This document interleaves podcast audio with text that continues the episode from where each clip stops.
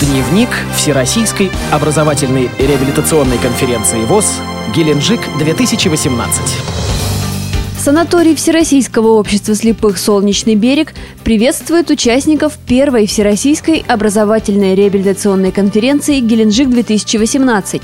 На торжественной части в национальных костюмах выступил народный ансамбль «Сударушка». Он встречал гостей хлебом-солью.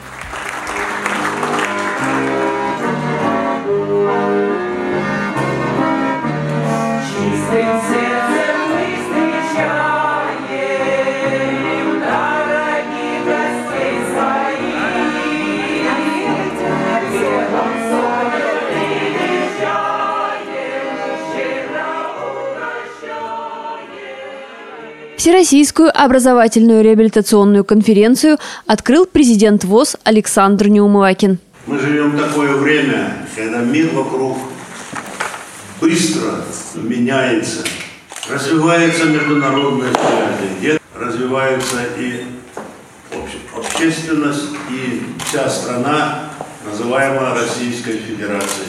Мы всегда, Всероссийское общество слепых, в авангарде шли общественных организаций, и мы свои цели и задачи не поменяем, их только будем усовершенствовать по пути движения нашего вперед и будем стараться так, чтобы каждый член общества всероссийского и работник общества всероссийского чувствовал на себе это, что да, движение есть.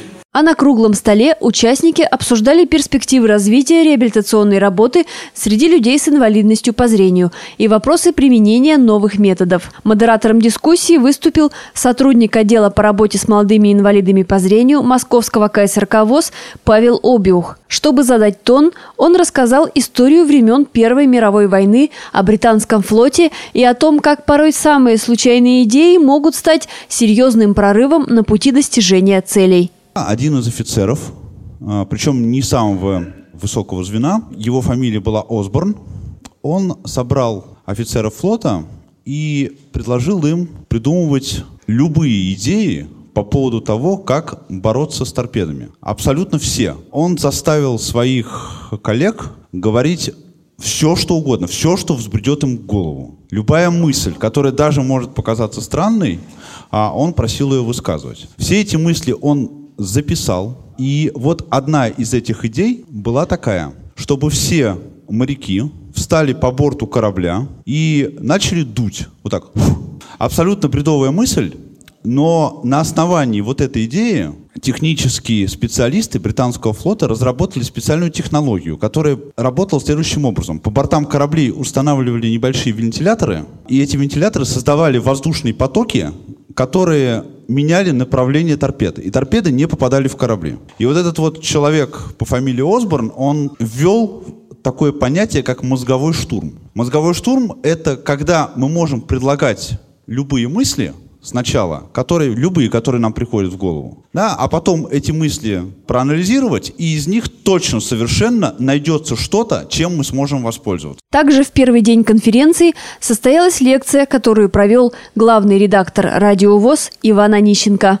И мы э, сегодня рассказали как раз э, о новом устройстве, показали людям непосредственно устройство. Вызвало, конечно же, это, как мы ожидали, большой ажиотаж. В общем, люди хотели э, это увидеть, потрогать своими руками, им это удалось, послушать, услышать, как это звучит. Кроме того, мы рассказали о тех достижениях, которые Радиовоз сделал за последние полгода. Да, хочу отметить, что э, само устройство вызвало массу идей сразу у наших участников конференции.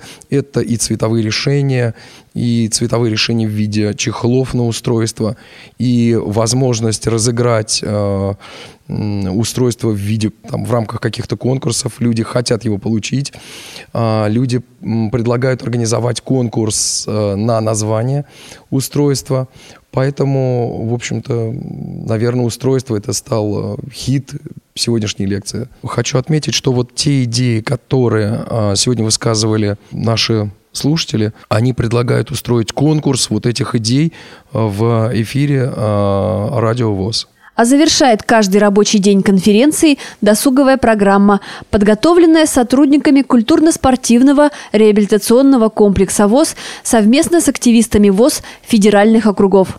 В следующих выпусках мы продолжим рассказывать о работе конференции «Геленджик-2018». С вами была Анастасия Худякова. До новых встреч в эфире «Радио ВОЗ». Дневник Всероссийской образовательной реабилитационной конференции ВОЗ «Геленджик-2018».